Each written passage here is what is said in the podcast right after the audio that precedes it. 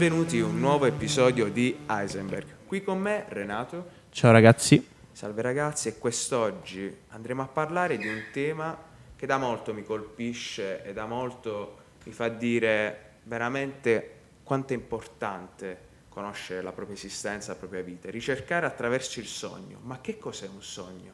Perché alcuni sogni ci ricordiamo e altri meno?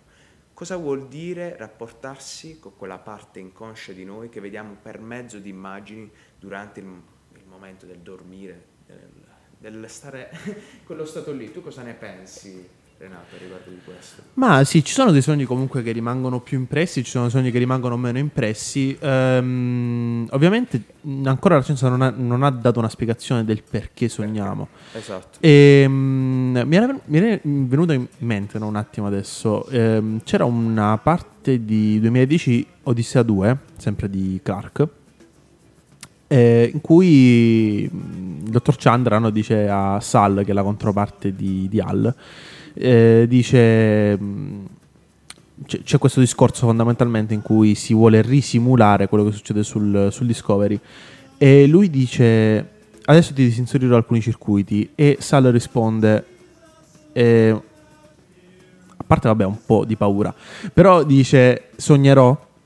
E Chandra risponde appunto con queste parole che secondo me sono praticamente eh, da pelle d'oca. Dice sognerai come tutti gli esseri intelligenti fanno.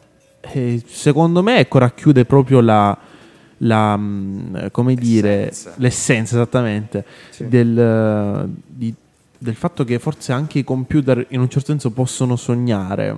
Mm, ancora non, non, non possiamo dirlo con, con, certezza, anche perché un computer quando si spegne si spegne. Noi invece andiamo in questa fase in cui il cervello, diciamo, crea una sorta di film eh, durante il sonno. Però ecco, fondamentalmente sì. È, nel futuro proprio, chissà. Che è proprio di film che stiamo parlando. Un giorno potremo veramente noi vedere i nostri sogni per mezzo di una registrazione, che ne so, con un'immagine, con un video? Sono queste le domande che si pongono coloro che studiano e ricercano all'interno dei più grandi laboratori mm. del mondo ed è il chiedersi come poter custodire o catturare quel visionare notturno, quando tutto il corpo è completamente fermo e invece rimane solamente attiva la parte delle, delle pupille, quindi c'è la fase REM, Rapid Eye Movements, che porta a entrare in questo mondo, in cui l'immagine sovrasta e diventa tutto misterioso, tutto un aspetto che sembra completamente randomico, confuso ed è questa la cosa più interessante di come il nostro interiore ci voglia dire qualcosa anche per mezzo delle immagini. In più il sogno può essere anche la capacità del pensare durante la notte. Noi osserviamo questo lasso di tempo successivamente solo quando ci svegliamo, il sogno arriva solo quando ci svegliamo. E poter rendersi conto di questo con maggior attenzione, è bene rimanere qualche minuto nel letto per poter condensare al meglio le immagini che sono arrivate durante la notte. Ma da dove è nata questa ispirazione per questa prima parte dell'episodio? Poiché era uscito su YouTube un video di Yotobi dove parlava proprio dell'importanza del sogno, ma anche del mistero del sogno. Ed essendo io e Renato tutti e due grandi fan di Yotobi, che da sempre ci fa morire dalle risate, ma allo stesso tempo riesce a portare moltissimo della cultura veramente a 360 gradi sul mondo dei media sul mondo del, del, mondo del spettacolo. E la cosa bella è stata anche il porsi questa domanda di tipo scientifico. Tra l'altro ha citato moltissimi podcaster che raccontano anche i loro mm. sogni. Questa cosa di poter raccontare il giorno dopo il proprio sogno dopo averlo trascritto è veramente interessante. C'è la facoltà dei sogni lucidi. Insomma, è un campo sterminato. Così interessante, così misterioso e così avvincente. Cioè, per chi per chi studia la materia sa che è veramente qualcosa di impossibile da poter completamente racchiudere, però è una sfida veramente avvincente. Cosa ne pensi Renato di come poi l'ingegneria, ora degli scienziati, degli ingegneri, diventi così strettamente correlata con la psiche e quindi ci sono dei macchinari come la fMRI, la EEG, che hanno questo ruolo e permettono di conoscere la parte neurobiologica del nostro corpo in una maniera sistematica attraverso l'ingegno, ma attraverso queste invenzioni straordinarie. Cosa ne pensi per il tuo ambito di studio a riguardo? Ma credo, eh, lo dico diciamo da, per così dire, dal punto di vista prettamente poco razionale. Okay. sicuramente dormire in una risonanza magnetica non è il massimo. No, no, no. Tutti i rumori. è impossibile, che... no? Ogni volta cambia, cambia, rumore, quindi... Anche se è interessante. Posso, dire una, posso, fare un diss generale, secondo me è molto meglio della scena musicale italiana in questo momento. Ecco, ecco, sì. Eh, costa, costa, molto No, io la difendo comunque a spada tratta, la scena italiana. Della maggior parte, eh? Della maggior parte. Bravo. Bravo, questa precisazione è necessaria per lo, lo score di questo episodio, altrimenti... Vabbè, la scena pop devo dire è buonina, però la mm. scena rap e trap sicuramente però possiamo fare a meno. Non son- però non ne sondiamo da No, no, fidati, fidati. I, ehm, I rumori sono molto più ritmici e sono molto migliori rispetto ai rumori, cioè molto meglio. Mi sento di voler raccontare a questo punto, dato che parliamo di rap hip hop italiano, a un certo punto, all'interno proprio di un mio sogno, era inscenato tutto completamente come se fosse un episodio di una serie televisiva, probabilmente influenzato sempre dalla stessa tele- televisiva che tra l'altro era proprio Breaking Bad, quindi con ah, ecco. Heisenberg, con piccolo riferimento al personaggio di Heisenberg ed era all'interno di questo episodio e io ricordo benissimo delle canzoni completamente ex novo create all'interno del mondo onirico, cioè questa capacità di creare suoni, di sentire suoni, avvertire odori, ma creare proprio canzoni da zero, tutto all'interno del sogno, di fare incontri, domande che possono essere veramente veramente ispirazionale, alle volte fonte di creatività inesauribile. E a riguardo di questo si potrebbe dire che ogni traccia di noi è importante, ogni traccia di noi, di quel che facciamo anche all'interno di, di, questa, di questo angolo del nostro mondo interiore, della, della psiche, del ponte sulla psiche,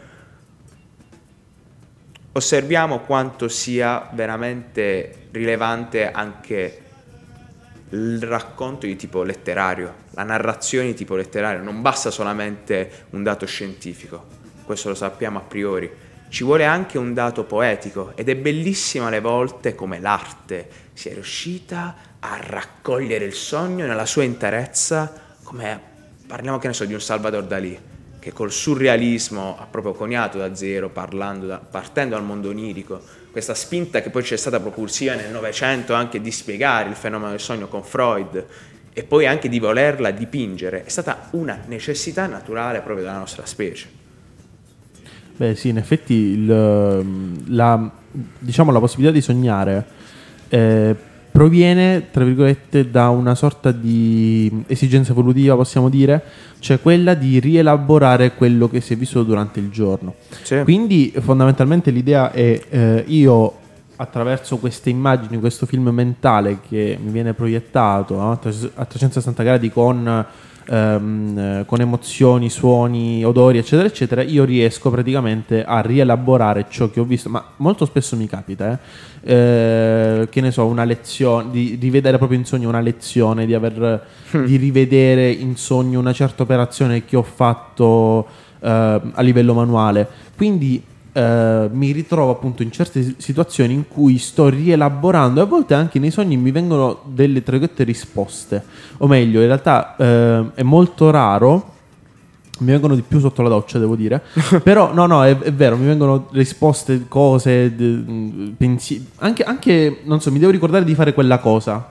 Molto spesso mi viene sotto la doccia e dico ah eh, mi è venuta la soluzione per questa cosa, ah, mi, è so- mi, è venuto il pensiero di questa cosa, ah, mi è venuta la, la cosa che devo ricordarmi di fare quella cosa. Molto spesso mm-hmm. mi viene sotto la doccia, però ehm, non, nei sogni invece no, o ri- ripenso a quello che è successo oppure ehm, diciamo così memorizzo quello che ho fatto prima di di addormentarmi, diciamo così. Quindi spesso i sogni alla fine sono popolati di cose che ho visto e le rivedo nei sogni poi alla fine. Quindi un po' come quella nuvoletta, no? Quando, mm, eh, non, non, so, tipo, adesso penserò a qualcos'altro e poi pensi alla stessa cosa che stai facendo fondamentalmente. Quindi quello è fondamentalmente la, quello, quello, che io sogno, cioè quello che ho fatto poco prima.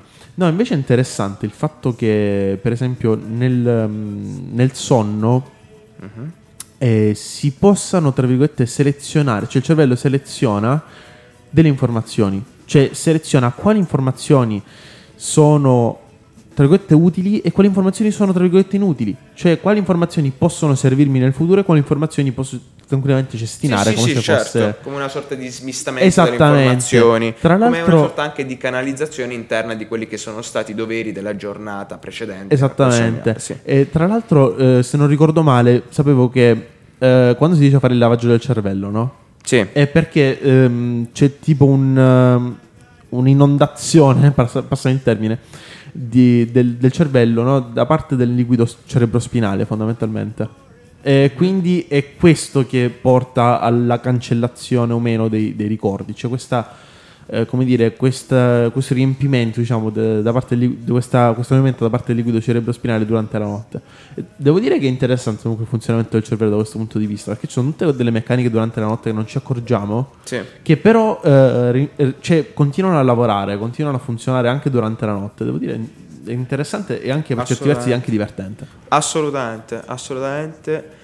E proprio per rimanere comunque eh, spinti, sospinti da un vento leggero proveniente questo dalla musica, abbiamo scelto un brano di Mac DeMarco dell'ultimo album. Idea geniale di pubblicare un album di 9 ore, non sto scherzando, dove decide di pubblicare tutto quello che hanno registrato in più mesi durante l'anno scorso. È anche un'idea di brainstorming, no? Sì, esatto, Comunque. è incredibile, è incredibile. E oggi andremo a sentire, sempre cullati su questa onda del sogno, 2019 0813 spazio 2 di Mac DeMarco.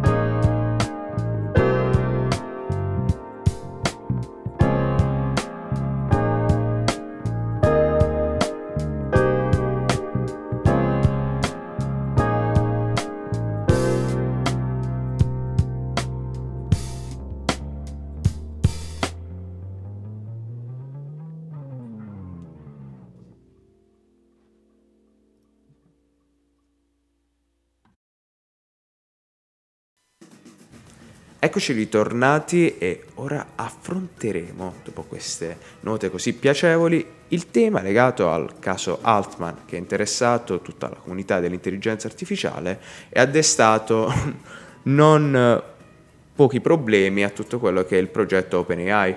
C'è stato a un certo punto il voler scacciare Sam Altman dall'azienda di OpenAI, ricordiamo inizialmente open source, e ora invece sotto anche parte dell'ala di Microsoft.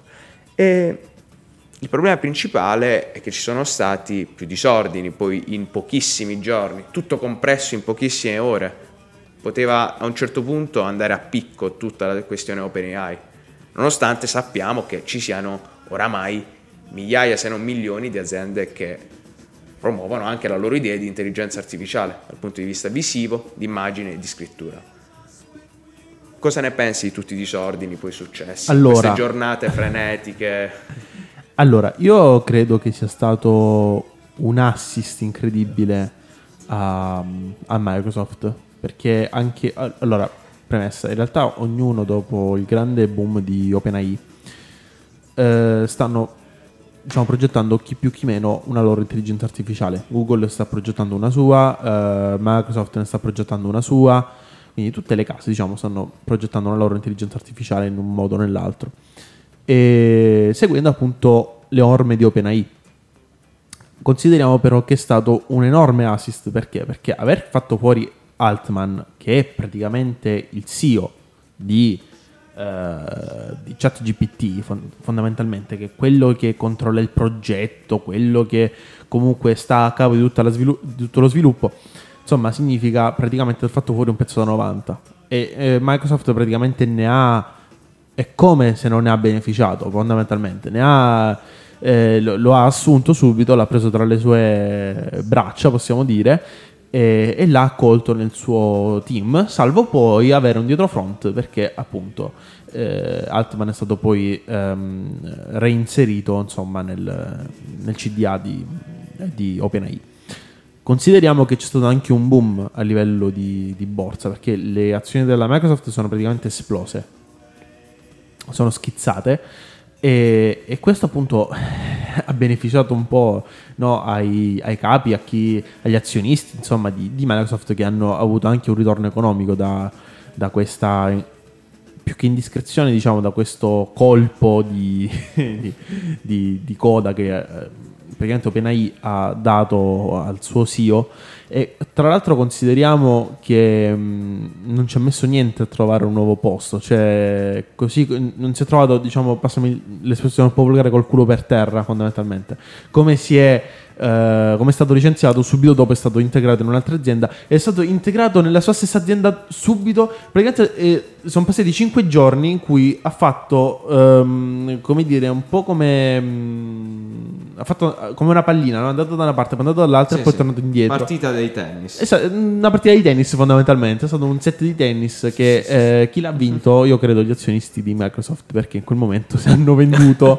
hanno, hanno guadagnato parecchio. Quindi eh, ne escono pochi vincitori da questa storia, secondo me. Ma da anche queste, perché, queste... Con... Scusami, scusami. no, anche perché considerando del, um, del progetto no, di OpenAI, eh, credo che sia fondamentalmente una, un grande segnale d'allarme. Perché?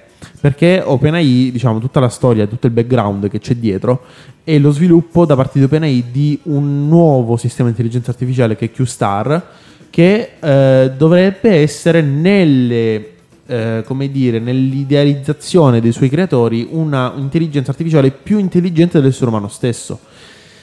Però, eh, mio, in my humble opinion, utilizziamo una terminologia da forum, eh, mood primi anni 2000, secondo me eh, è una cosa tra virgolette impossibile, perché un'intelligenza artificiale addirittura più intelligente dell'essere umano stesso è un po' impossibile, più veloce sicuramente nel risolvere delle, come dire, eh, delle casistiche dei problemi sicuramente sì, non ci piove, però mh, più intelligente dell'essere umano stesso e scendere un po' più cauto, anche perché non possiamo definire intelligente un'intelligenza, faccio un dissing anche a OpenAI, che da prima ti dice eh, sì, sono in grado di risolvere un bel po' di cose, poi gli chiedi sì, ma se io supero il primo in una gara, io che posto sono? Il secondo? anche no, cioè, anche meno. Eh, tiratevela un po' di meno, voglio dire, OpenAI.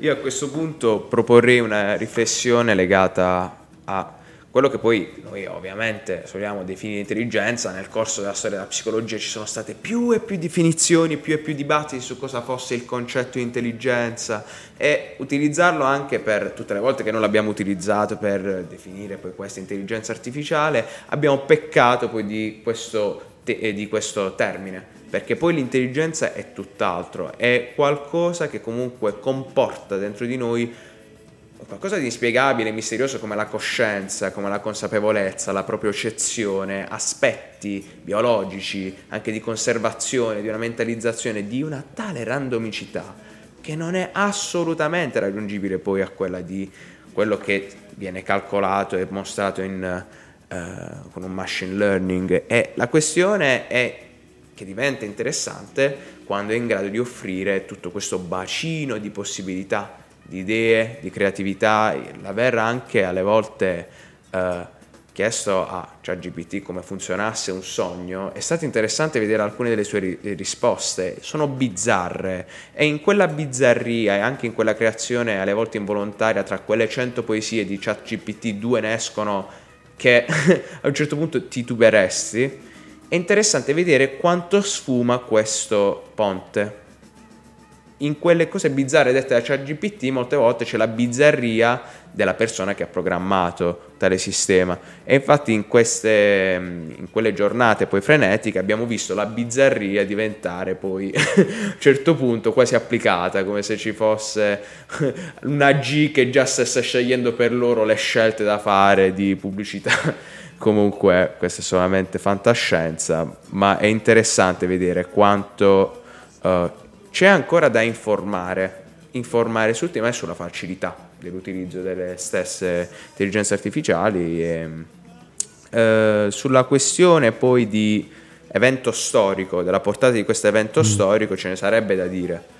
Ce ne sarebbe da dire perché negli ultimi anni sono avvenute delle, tanti cambi critici all'interno di grossissime aziende. Abbiamo visto X per Twitter di Elon Musk, abbiamo visto anche in questo caso caduta di un CEO a un certo punto un qualcosa che non si era mai visto nella storia della tecnologia, dei big data, di tutto questo. E, um, aspetto ancora più interessante secondo me è quanto noi ci possiamo stendere dal punto di vista di strumento, lo strumento quanto può diventare un prolungamento del nostro corpo, ma anche dal punto di vista di correlazioni che vanno dal biologico al tecnologico. Questo ponte sfuma e a questo punto ci ritroviamo a chiederci uh, questo testo scritto qui è veramente scritto da una persona o da ChatGPT, domande che ci siamo posti più e più volte. Mm e come alcune di queste domande è bello chiedersene, ma è bello anche rimanere un po' in quella sospensione. In, quelle... in realtà c'è il test di Turing da questo punto eh, di vista. Infatti, infatti, infatti. Quindi, eh, diciamo, secondo me la parte grave è nel momento in cui ehm, diciamo, il testo scritto assomiglia molto a, a, quello che potrebbe scrivere un umano. Il testo scritto da, da, un'intelligenza artificiale assomiglia a quello che potrebbe essere scritto da un umano. Sì, e sì, sarebbe sì, molto grave perché? Perché a quel punto io che magari non ho molta voglia di lavorare, eh, potrei demandare a una macchina fondamentalmente una peculiarità propria dell'essere umano, cioè quella di comporre testi. Eh, comporre testi come mm, per esempio disegnare o fare tante altre cose che fondamentalmente no, eh, sono proprie dell'essere umano e che lo rendono appunto unico in quanto essere umano e questa è proprio una cosa, una cosa etica. È una cosa proprio etica, nel senso che sono tutte scelte che, cioè, che una macchina comunque non può fare. Perché tu una macchina, se tu gli dici scrivimi un testo, lei lo fa. Ma su qualunque cosa, anche su fatti anche abbastanza gravi, no? su, mm, per esempio c'era il fatto che eh, addirittura la um, OpenAI, eh, non OpenAI, scusatemi, eh, ChatGPT eh, riferisse che per esempio eh, il genocidio degli ebrei non, non, è mai, non, è mai, avvenuto. Eh, questa una è una portata cosa- di falsità storiche. Esattamente, cioè, non, cioè, bisogna fare attenzione a quel, cioè io non posso usare uno, quello- un- uno strumento del genere né per elaborare testi di questo, di questo argomento né tantomeno per utilizzarlo per istruire me stesso perché mi devo, cioè, mi, mi sentirei dire guarda non è mai successo quindi fondamentalmente eh, direi di fare molta attenzione all'uso diciamo così. Sì. quello sì, E quindi a conclusione di questo discorso relativo alla nostra amata tecnologia, vogliamo invece riportarvi su uno stile completamente diverso, quale un grandissimo produttore, grandissimo musicista, da me è stimato all'ennesima potenza, andremo a sentire Robert Glasper e abbiamo un pezzo che è uno di quelli che almeno una ventina, trentina di volte l'anno me lo ascolto perché mi suscita, sempre anche ritornando al tema di prima, della grande rilassatezza, della grande calma, una sospensione, una sospensione del giudizio. E quindi andiamo a sentire Afro Blue di Robert Glasper.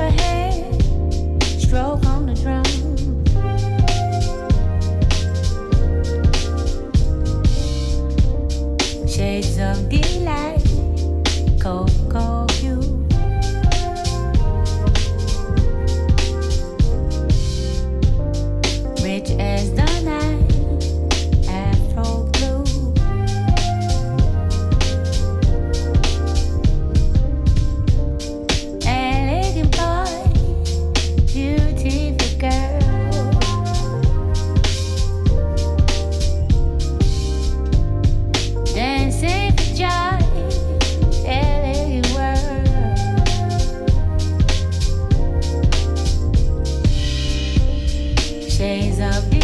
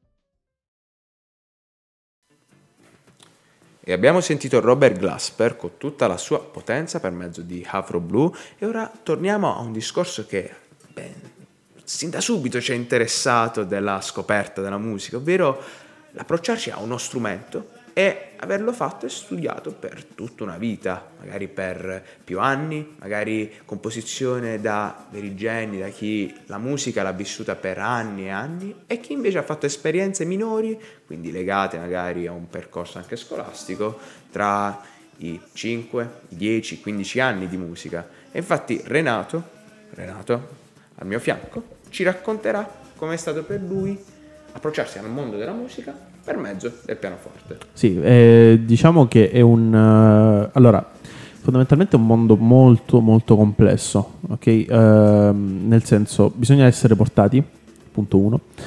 Punto due, bisogna avere molta molta costanza, eh, molta a volte anche determinazione. Sul punto 1 poi avrei da dire qualcosa. Mi sento di dover dire qualcosa, giustamente. per- Ma dopo, dopo ne parliamo. E, eh sì, bisogna essere appassionati fondamentalmente. Quindi, poi una volta che si sceglie il proprio strumento, a volte poi si come dire, non si abbandona più. A volte ci sono persone che hanno la come dire la possibilità di essere polistrumentisti. Non la possibilità, anche la, la voglia di essere sì, polistrumentisti. una scelta. Quindi, eh, eh, quindi magari si appassionano a più strumenti diversi Mhm. E, e diversi non solo dal punto di vista ehm, come dire proprio di, di suono ma proprio come, come diversità proprio di strumenti come, come famiglie diverse a Sì, livello sì, strumentale sì, quindi magari uno che eh, Come ci sono le suona- percussioni. esattamente uno magari suona le percussioni e suona anche la chitarra sono due cose completamente diverse I cordofoni, certo. però ehm, molti si appassionano e eh, riescono bene in entrambe le, le cose. Solitamente anche nel campo musicale c'è chi ha l'orecchio assoluto. Eh, voglio, anche l'orecchio voglio, voglio flexare questa cosa dell'orecchio assoluto. Eh, sì, sì. E dacci ora le carte e gli attestati, li vogliamo Vai, vedere vai, allora- nel laboratorio Eh, di Heisenberg. allora, purtroppo non abbiamo uno strumento musicale, eh, però sì, so riconoscere delle note. eh, non so, eh, l'orecchio relativo fondamentalmente è quando tu riconosci se una nota è più alta dell'altra. L'orecchio assoluto è quando riconosci che nota è quella. Certo. La identifichi. Esattamente, la identifichi. Per esempio, uno ti dice, ah sì, la prima nota è più alta della seconda, per esempio, la- opp- oppure dire, ah sì, quel sol è più alto di quel re di prima. Quindi l'idea è E quella. allora io mi chiedo, ma a un certo punto, come è arrivata questa capacità di passare da suoni indistinti a questo riconoscimento così ad altissima qualità, quindi di singola nota per singola nota? Allora, credo che sia una capacità innata. Cioè, nel mio caso io me ne sono accorto un po' per gioco. Eh, non sapevo, cioè, sono quelle capacità che, che ti rendi conto di avere, ma che dici, ah, perché scusa, tu non ce l'hai? Certo. No, ah, davvero? No, pensavo fosse una cosa che c'hanno tutti. No, nel mio caso è praticamente così. Ero convinto di essere, eh, tra virgolette, normale, nel senso che. Cioè che eh, tutti avessero l'orecchio tutti avessero assoluto. l'orecchio assoluto, invece poi scopri confrontandoti che non tutti ce l'hanno. E, Anzi, e quindi è è un dono, no? È, è un dono effettivamente. E, mm, è bello comunque perché dopo aver fatto un po' di strumento, poi eh, anche improvvisare, capire magari, non so, ci sono certo delle regole da rispettare, no? Eh, però ecco, a volte magari c'è chi le studia e c'è chi, tra virgolette, orecchio riesce a- ad arrangiare qualcosa, no? E quindi magari a volte, eh, ripeto, sono delle cose che tu dici sono normali, ma in realtà sono spettacolari. E quindi molto spesso ehm, le, come dire, le, le, sotte- le insabbi, no? Eh, Dici, vabbè, sì, è una cosa. E eh, a un lo certo fanno punto- tutti. Sì, sì, sì. Lo Esatto. sanno fare tutti, insomma, quindi E invece a un certo punto poi scopri, guarda, ho questa capacità che è incredibile, ma poi tra l'altro diventa interessante quando riesci a unire a questa la produzione musicale. Quando a un certo punto si passa dall'aver ascoltato, coniato, riproposto, ricopiato anche altri stili e poi aver portato quel qualcosa di nuovo, la novità attraverso la, composi- la composizione. Tu quindi ti sei anche avvicinato al mondo di questa, magari per riorganizzare ma degli molto per spartiti. gioco. Sì, sì, sì, molto per anche qui molto per Sì, gioco, sì, giusto sì. per eh, sì, Music Score fondamentalmente è stato il mio, come dire, compagno in questo, in questo viaggio molto eh, musicale, diciamo. Eh, quindi sì, fondamentalmente la mia idea è stata quella di utilizzare appunto una tastiera MIDI a volte per eh, riportare gli spartiti oppure per eh, utilizzare la funzionalità MIDI del computer, quindi simulare di avere un pianoforte diverso, molto simpaticamente. E così, quindi da quel punto di vista credo che appunto il computer sia molto assistenziale, possiamo dire, eh, assiste molto, però ecco, purtroppo c'è una categoria di persone che eh, pensa che avendo un computer riesca a comporre e poi si vedono i, i risultati sono molto scarsi devo dire da questo punto di vista sono eh, insoddisfacenti. Quindi credo che da, da un certo punto di vista eh, vada bene sperimentare però ehm, non eh, flexare troppo diciamo non, non vantare troppo un, eh, un dono che alla fine poi non si ha ecco da questo punto di vista eh, ad esempio, dico una cosa un po' fuori luogo, Lazza, per esempio. Ecco, Lazza è bravo, nel senso non è il mio genere, però ti rendi conto che tutto sommato lui ha fatto conservatorio e ti rendi conto di un diverso modo di approcciare la musica comunque anche con il brano che ha mandato a Sanremo, no? Sì, Cenere. sì, sì, è molto... Lui ha fatto un intero album, riprendendo un album che era uscito precedentemente, interamente fatto col pianoforte. Che, che è una cosa buona. Sì, cioè, sì, sì, eh, moltissimo. Rilancia moltissimo lo strumento e la musica classica tutta. Cioè non è musica elettronica, voglio dire, è proprio musica, tra virgolette, classica, perché tu stai prendendo uno strumento classico e lo stai poi portando nel mondo del pop, del, del moderno. Ed è una cosa secondo me buona perché può avvicinare anche molti giovani all'ascolto di buoni brani e intendo dire eh, dei brani classici tipo Bach, per non essere riduttivi, anche Chopin o comunque eh, altri compositori, diciamo, eh, classici, che magari qualcuno può dire, eh, vabbè, sono noiosi. Mm, Non credo. Cioè, hanno, hanno il loro perché, diciamo, da questo punto di vista. Sono molto. eh, poi alla fine sono la base della musica moderna, eh. Cioè, non, non nascondiamoci, sono la base fondamentalmente di quello che ascoltiamo oggi. E mi sentirei di dire che per quello che ho fatto io almeno all'interno della mia vita, ho fatto 4 anni di chitarra, mi è piaciuto, però allo stesso tempo ho adorato moltissimo invece coro, quell'anno facciamo anche i Beatles, fu fantastico. Bello. E in quest'ultimo periodo, sorto dalla noia, mi sono messo un po' a giocare, a fare un po' di produzione musicale.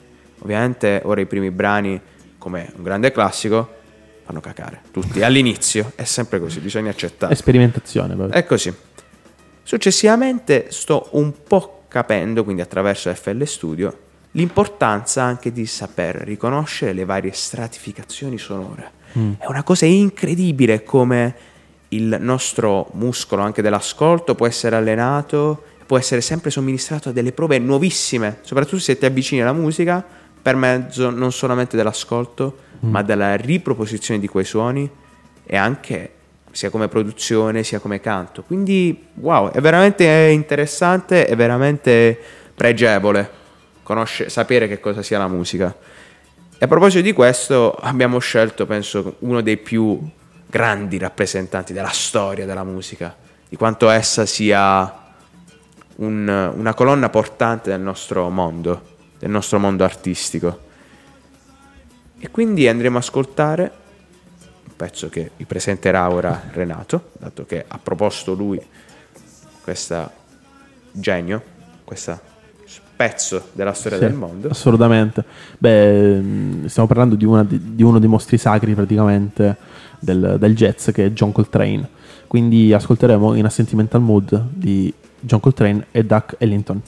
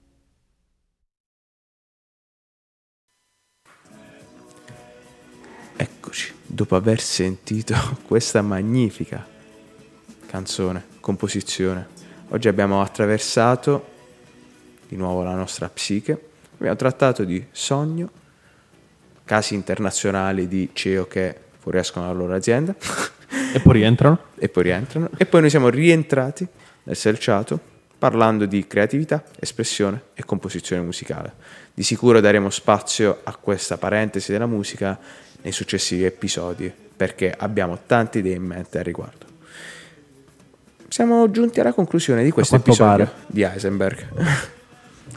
Cosa vogliamo aggiungere? Ringraziamo chi ci ha aiutato quest'oggi, ringraziamo tutta la redazione, ringraziamo il nostro pubblico, ringraziamo i nostri amici che ci supportano, ringraziamo tutti coloro che ci stimano per quello che stiamo cercando di fare.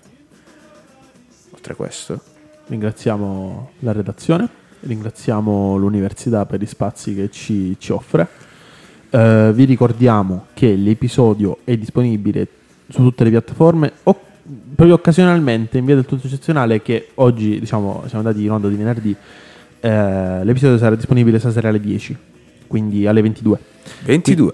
quindi ci potete ascoltare lì eh, su Spotify appunto tutte le principali piattaforme e nient'altro e salutiamo Alberto che oggi non è potuto essere con noi ci, sar- ci raggiungerà nel prossimo episodio e, e quindi Arrivederci, è stato Arrivederci. un piacere.